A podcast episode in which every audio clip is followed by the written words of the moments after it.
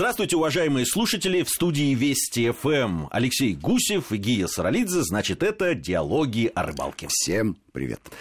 Сегодня мы говорим и показываем. Совершенно верно.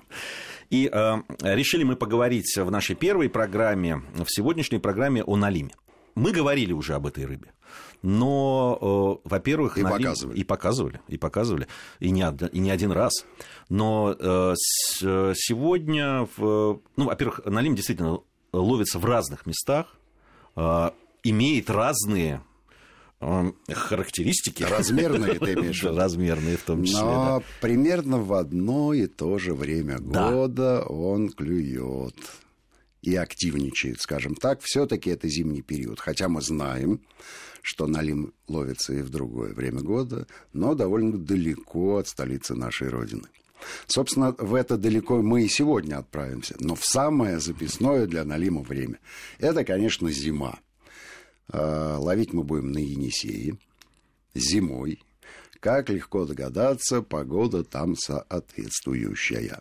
На на самом деле съемки проходили в марте. Понятно, что для э, того места, где, э, куда отправились, это самое что ни на есть зима еще. Я Тем более, так э, могу сказать, что для март на Енисее это как февраль у нас. Да, да. И тем более в, тот год э, э, очень холодный был март. Просто вот действительно серьезные морозы стояли. Ну, по нашим ребятам это видно. В общем, они мерзли изрядно. Снег радостно хрустел у них под ногами, что, конечно, доказывает э, довольно низкую температуру. А, Понятно, что ловля такого хищника, как налим, начинается с того, что ловится живец. И самый лучший, а, как считают местные жители, насадкой для налима является ёрш, причем ёрш местный. Ловят его, естественно, из-под льда, ловят его на мормышку с подсадкой разных живых существ. А, Наши ребята использовали опарыша, но перед тем, как этого опарыша опустить под воду, надо все-таки проделать во льду идеальной формы круглое отверстие. Вот Лунка называется. Абсолютно верно. И вот, и вот тут оказалось, что эта задачка не из простых. Потому что мало того, что лед был почти полутораметровой толщины, так сверху еще навалило снега. Легко догадаться, что а, местные рыболовы, в общем, ершата не жалуют и стараются ловить какую-то другую рыбу, и значит в других местах. Поэтому заранее приготовленных лунок э, практически не было. Одна была. При этом, похоже, это была какая-то майна. И, в общем, она явно не рыболовного происхождения, потому что изрядного такого диаметра. Вот. А остальные лунки ребята делали сами, им пришлось, в общем, попотеть. Честно скажу, что я им не завидовал. Слушай, вот э, ты говоришь, лучшая насадка это ёрш. Ну, местные так считают. Они так А считают. вообще, э, вообще от чего это зависит? От того, э, на кого Налим охотится в основном? Или вот ему там нравятся вкусовые качества? Вот на Енисее, Ну, вот если- именно этому Если Налиму? честно, вкусовые качества ерша и мне самому нравятся. Другой вопрос, что у нас ерша давным-давно никто специально не ловит. Но когда мы заговариваем про ерша, то, конечно, первая ассоциация – это уха. Когда ты ерша опускаешь в уху, безусловно, она получается вкуснее. Вот этот наваристый бульон. Так считается. Так считается, да. С чем это связано? Ёрш покрыт э, слизью. Причем изрядно. Э, Говорят, сопливый ёрш. Это не сопли, это слизь, которая покрывает тело рыбы и защищает его в основном от паразитов. Потому что рыба донная э, ковыряется во всяких отходах, и там, видимо, какие-то мелкие бактерии, какие-то гадики могут а, а, заразить рыбку, и она защищается таким образом. А, причем налим-то тоже слизью покрыт, потому что ведет примерно такой же образ жизни. А как мы знаем, обоняние у рыб э, развито весьма хорошо. Слизь душистая, слизь пахучая. И нравится не только людям, но и налиму. Это первое. То есть они живут в одном биотопе. Ползают по дну и охотятся друг на друга. Ну, ёж вряд ли. На. Шансов у него мало. Но если их там 10-15 соберутся, они могут и налиму навалять, я думаю. Потому что, вы знаете, колючки у Иша еще те. А вторая, наверное, причина, что именно Йорш является любимой, любимым лакомством налима, заключается в том, что больше там и нет никого. Ну, Енисей – это река серьезная. И если мы говорим про какую-то мелкую рыбу, она не живет на глубине, а держится ближе к берегу. А тот же окунь, которого, наверное, налим может схватить при случае, вырастает практически идентичных с ним размеров. Да, там размерные характеристики, мы еще поговорим об окуне на Енисее. Еще неизвестно, кто кому будет угрожать. А, поэтому, в общем, вот Йорши и э, есть какие-то мелководные места, где наши ребята были, где он ловится весьма массово. При этом любопытны его размеры. То есть он совсем крошечный. И когда ребята ловили его, они, в общем-то, задавали вопрос, и как же, в общем, на такого ерша? Ну, местные сказали, ничего страшного, по две-три штуки насаживай на крючок, все будет. Гирляндкой. Слушай, а помнишь? Как опарыш. А ведь ерш-то бывает, да, бывает изрядным. Ну, а мы с тобой не только знаем это понаслышке. Мы ловили его. Мы, да, ловили, причем ловили массово, причем ловили практически из одной лунки, вчетвером. Было это в Беларуси, как ты помнишь, страна для тебя. Не чужая. Не чужая вообще. Конечно. Не чужая вообще. И, и было это зимой, собственно говоря, примерно, да, в марте же, наверное, тоже. Был некий фестиваль, а, когда наши белорусские коллеги по интернету, тогда это была еще, в общем, такая неразвитая тема. Пригласили нас, мы радостно на приглашение откликнулись. Целый автобус российских рыболовов отправился в Белоруссию. И там был у нас такой вот между собойчик. Ну, ловили всякую рыбу. Да, там была и плотва, и окунь, и плотва, но и ерши окунь. были зачетные а, просто. Так ставили ведь и жерлицы на щуку и тоже там что-то попадалось, но мы вот как-то оторвались по ершу, ну, а вот он... там-то ерш был Слушай, ну, хороших он размеров. Он еще очень интересной э, расцветки был, раскраски. Помнишь, да. он был такой песочного цвета, красивого. Да, да, да, да. Но, видимо, это связано с дном, которое там э, песчаное, и он мимикрировал. Вот, кстати, мы уху-то там и ели из ерша, если ты помнишь. Да, да. Вот да. она была наваристой, вкуснющей. Наловили мы этого ерша изрядно. Но вот с налимом там, видимо, немножко другая история, не Енисей. Но если этого белорусского ерша в том количестве и в таких размерных характеристиках принести на Енисей, я думаю, что местный налим обрадовался бы такой посылочке. Снасти. Э, Возвращаемся. Налим, да. да. Вернемся из Беларуси. На Енисей. На Енисей. И вот, э, если честно, меня эта снасть поразила. Понятно, что московские приехали со своими. Ну, эти понты мы знаем. Да, хорошие спортивные удочки, чтобы рука чувствовала, чтобы лесочка тоненькая, чтобы получить максимум удовольствия. Вот для меня всегда это была загадка. Ну что у тебя за удовольствие? Ну хорошо, ну, 5 килограмм в этом налиме, в тебе 80 как он боролся. Я понимаю, если бы в нем было 80, а в те 5, вот тогда, тогда я понимаю, что завалил Налима на 80 килограмм, а сам в весе пятерки, да. Ну, вынул. У нас снасть там, э, снасть, конечно, интересно. Э, наш герой опустил в воду свою снасть. Понятно, что это было место уже нигде водится Ирши, а там изрядная глубина, понятно, течение. Метров 8, по-моему, была там глубина. Ну и понятно, что его джик легко течение снесло и унесло. То есть на, на дно опуститься. Не сумел. Ничего не вышло. Ну, и он попросил э, наших енисейских коллег поделиться с ним своей оснасткой. Это замечательная вещь. А, сделана она из эм, предмета, который давным-давно из употребления вышел. А раньше был весьма популярен.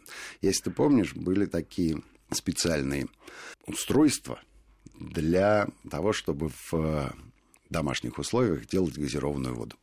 И чтобы вода получалась газированной, продавали такие баллончики металлические, да, конечно, небольшие. Конечно. Они накручивались? Да, эти, э, эти значит, там внутри был газик такой. ну, для тех, кто не знает, да, для людей помоложе, но представьте себе большой газовый баллон. Но только если уменьшить его до размеров, там, я не знаю, ну, чтобы он помещался в ладошки, вот это такая Это такая металлическая штучка. Значит, э, она заливается свинцом, и в нее вставляется крючок вот такого изрядного размера. Вот такого это сейчас э, для зрителей вот понятно. Такого изрядного для, размера. Для, ну, э, я так могу сказать, что, наверное, ну, э, сантиметра два между загибом и цевьем. Вот серьезный крючок. Вот реально серьезный. Получается граммов на 100 конструкция. И на, эту, э, вот на этот крючок легко насаживаются два ерша. Причем желательно насадить ерша так, чтобы не повредить ему позвоночник, чтобы он какое-то время еще пожил. Красивая такая. Чтобы поживи еще. Ну и понятно, что Налим на это реагирует. А, иначе бы не стали делать. Э, Причем э, я так скажу, что эта снасть носит массовый характер. Она, конечно, сделана вручную, нигде не продается. Но, видимо, вот эти вот э, любители газированной воды не выбрасывали баллончики. По, по виду ей, ну, ну, явно она из прошлого века, эта снасть. Ну, такая, такая пожилая. Из программы «Наш 20 век». Вот, вот, наверное, да. Вот, наверное, да, оттуда, из тех времен. Ну и э, помимо э, вот этих снастей, а что свидетельствует о том, что ребята серьезно готовятся к зимней рыбалке, надо отметить вот еще что. Палатки и печки. Но вот. зима, потому, потому что... зима. зима и, и, и мало того, что, что зима, зима, так еще и ночь. Ну, я так скажу, там вот э, в ночь они так и не ушли. Но, как вы понимаете, зимой темнеет рано. То есть ночь наступает там часа в 4 в 5 вечера уже фактически. Да, она может быть в марте чуть попозже, но все равно. Все равно это вам не июнь месяц, когда не белая ночь, да, настоящая да. черная нормальная зимняя ночь. Палатки э, большие, печки самые настоящие. Ну, в общем, снегоход, я так понимаю, что может довести любое количество груза. Все это из современных материалов достаточно компактное, ну, за исключением печки. Печка, она как раз ровесница вот этих газовых баллончиков. Наши пижоны московские, конечно, решили сначала э, палаткой не пользоваться. По попросили мотобур, мотоледобур у них, потому что э, налим э, изрядного размера. Там, соответственно, изрядного размера должны быть и лунки. Лунки, иначе, да, иначе. И вручную вот так вот 120, 150, ну, не покрутишь. Не покрутишь. Вот, они сделали себе два отверстия и доблестно долгое время сидели, пытаясь налима поймать. Ну, буквально в 15 метрах стояла палатка где наши енисейские коллеги просверлили вот просто рядом две огромных лунки, сели комфортно, затопили, затопили печь и начали налимы ловить. Если честно, когда я первый раз увидел материал, который ребята привезли, я вот прям вот оторопел от размера рыбы. Ну, ну, потому что вот, ну, кажется, что начинать надо с маленького, потом больше, больше, больше. Сразу скажу, все налимы были примерно одного размера. Какого? Ну, они там... Килограмм пять. Да, за, за четверку были все. Килограмм пять средний размер. Да. Ну, были чуть меньше, чуть больше, но вот, ну, ты понимаешь, да, средний размер. Налим, да. От этого, конечно, стало очень обидно мне, потому что мы организовывали эту экспедицию, а сами не поехали. Да, так бывает. А надо было наоборот сделать. Пришло время новостей у нас. Э, я напомню, что Алексей Гусев и Гия Саралидзе в студии Вести ФМ. Это диалоги о рыбалке. Вот сейчас новости послушаем, вернемся в студию и продолжим говорить о Налиме. Продолжаем нашу программу в студии Вести ФМ по-прежнему. Алексей Гусев и Гия Саралидзе. Сегодня о Налиме мы говорим, причем о Налиме, которого наши коллеги и друзья лениво ловили. Ловили, ловили да, не совсем лениво, но ловили на Енисее. Я так тебе скажу, они сначала активно-активно ловили, а потом замерзли-замерзли. И пришлось им все-таки попросить э, местных ребят э, пустить. Но там самое интересное, это вот, э, Леш, они, сидели... они же ничего не поймали. Вот. Ничего Они сидели, поймали. там, по-моему, даже 15 метров не было. Там было метров там, 7-8, наверное, от палатки. Они поставили, понимая, что им сказали, здесь налим есть они поверили местным, но решили все-таки отличиться, чем чего-то там они как-то сами просчитывали, сделали эти свои лунки там, и ни одной поклевки. И в это время ты представляешь, да, ощущение рыболова, который сидит, и у него в пяти метрах от него ловят вот таких монстров просто. Не, по, ну по тут никаких, никаких нервов не хватит. Ну, очевидно, абсолютно. Тут даже дело не в морозе, мне кажется. Хотя это тоже присутствовало. Ну, надо несколько слов сказать про их теологию. Э, недавно мы делали программу, посвященную Налиму. Налима мы этого ловили на Рыбинском водохранилище, где он изрядно измельчал, и этому есть э, определенные объяснения. И налим килограмм-полтора считается для рыбинки уже выдающимся трофейным экземпляром. Если привезти енисейского налима, 5-килограммового на рыбинку... И положить рядом с своей про- Просто, просто положить.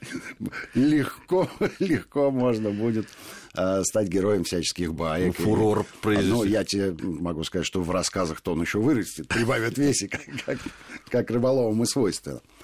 А вот местные енисейские рыболовы говорят, что налимы вырастают и до 15, и даже до 18 килограммов. Ну, это уж совсем ну, Я не знаю, там была, была ли это бравада енисейских партнеров, э, рыбаков. И ну, они сказали, ну, это так. Вот про тех налимов, которые были ну, пойманы. Я тебе так скажу, что э, судя по их подготовке, судя по диаметру лунок, они рассчитывали на то, что может попасться особи в 10 и в 12 килограммов. И я так понимаю, что это не редкость. Видимо, для хладнокровной, хладолюбивой, все рыбы хладнокровные, а это еще и хладолюбивая, а Енисей является ну, вот идеальным, наверное, местом, где Налиму комфортно, где его все устраивает, где он набирает вес и где ему есть где разгуляться. Какое количество ершей при этом съедает ежедневно для того, чтобы там прибавлять вес, остается загадкой, но, по крайней мере, вот это вот а, удивительное снасть, на которую насаживается по два и по три ерша, сработала. Наши ребята э, поместили свои тушки в палатку, сели рядышком. Ну и дальше, как положено, у них началось соревнование. А любопытно, любопытно было наблюдать за тем, что у одного было поймано, ну, Алима, наверное, три подряд, а второй сидел и рассуждал – Почему у него не клюет? Почему у него не клюет? И вообще, зачем люди едут на рыбалку, когда вот все так? А второй ему прекрасный э, ответ сформулировал. Он говорит, ну вот мы едем ради вот этих вот э, нескольких там 10-15 секунд, чтобы побороться с рыбой. Вернусь к сентенции, которую я в первой части программы сформулировал. Неужели вот эта вот борьба рождает вот такие вот яркие эмоции? У тебя вот по, по личному опыту? Нет. Мне кажется, что это, это какая-то...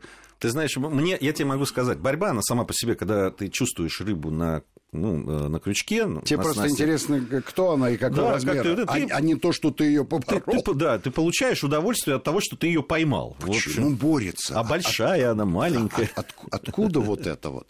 Причем а, ты же понимаешь, что это очень расхожее мнение.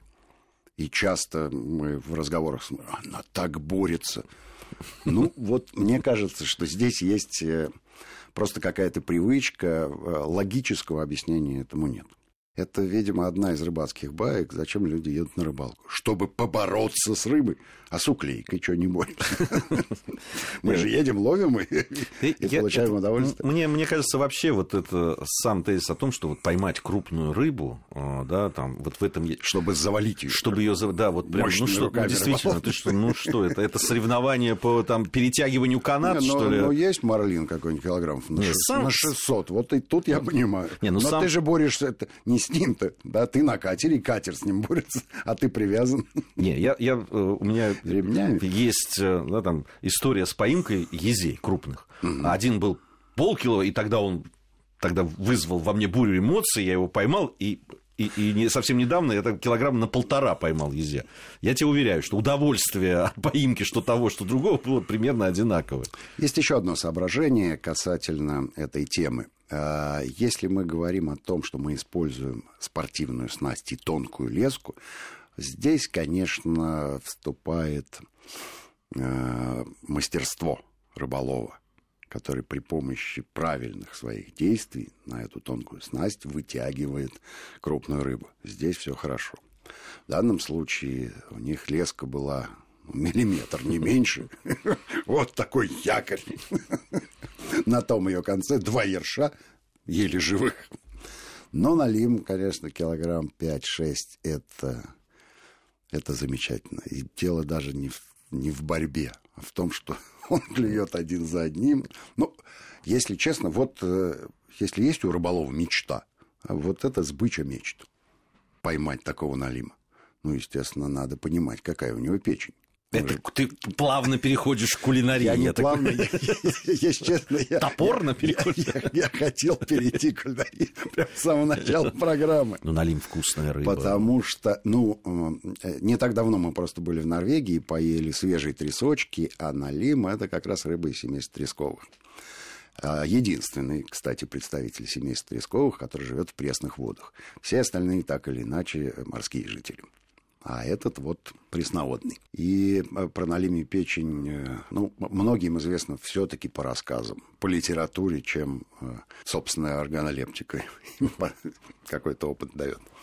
А вот нашим ребятам повезло. Мы-то пробовали налим печень, и неоднократно, но здесь она была изрядного размера. Мне очень понравилось, как с ней поступили местные жители. Я видел это первый раз. И э, при случае, наверное, попробую этот рецепт. Что сделали с налимом? Ну, во-первых, он был большой. Во-вторых, как вы знаете, в налиме костей не так много. И э, каким-то образом запечь его целиком ну, в э, походных зимних условиях в палаточке невозможно. Но у них была газовая горелочка, сковорода с э, высокими бортиками – и какое-то количество специй. В эту сковородку налили воды. Налима порезали порционно. Аккуратненько в эту водичку поместили. И начали подогревать. В это время один из наших экспедиционеров нарезал лучок. А местный житель взял обычную полулитровую банку, поместил печень туда и активно вилочкой разбил ее в кашицу, объясняя, что масло не нужно использовать, когда готовишь налима, потому что его печень на 80% состоит из рыбьего жира. И вот мы сейчас в этот бульончик добавим, и у нас, и у нас будет замечательное блюдо. А когда э, оно покипит минут 10-15, мы добавляем туда лучок, а когда будет полностью готово, мы посыпаем укропчиком или петрушечкой. Получается такая уха в сковороде. Густая. Ну, там рыбы, естественно, больше, чем воды. Так вот, бульон этой ухи наполовину состоял из разбитой э, на лимии печени. Ты понимаешь? Какое это было блюдо. Ну, я только могу понимать, какое это было блюдо, потому что пока не удалось самому э, э, испробовать. Ну, вообще, налим вкусная рыба. Причем очень вкусная и остается с очень таким вкусом, приготовленной в походных условиях. Совершенно Без всяких там особых изысков, но... Но любая свежая рыба отлично готовится на костре с дымочком. Здесь никакого костра не было. Была газовая плитка, но вокруг была природа, был свежий воздух, ну и, конечно, это свежая рыба. Ведь основная прелесть рыбы в том, что она свежая. Напослед... Минута да, у нас осталась. У нас минута осталась. Да. Мы раздвигаем границы этой минуты. Хочу рассказать байку, которую я однажды уже рассказывал, но она мне очень нравится. Касается она на линии рыбалки как известно, налимятники сидят и э, постоянно дергают лежащую на дне насадку. Ну и понятно, что э, это продолжается в течение там э, дня, а то, а то, может быть, и суток. И вот на автобусной остановке эти рыбаки э, зашли в кафе, взяли по тарелке супа, один из них задумался, опустил ложку и Дернул. Резко дернул. Но потому что привычка. Ну, ты представляешь, если человек там сидел 12, 12 часов дергал. Ну что ж, на этом все. Наша программа завершена. Это не значит, что завершены диалоги о рыбалке. Совсем скоро мы продолжим. Алексей Гусев, Гия Саралидзе. И, как всегда, говорим Всем вам... ни хвоста, ни чешуи.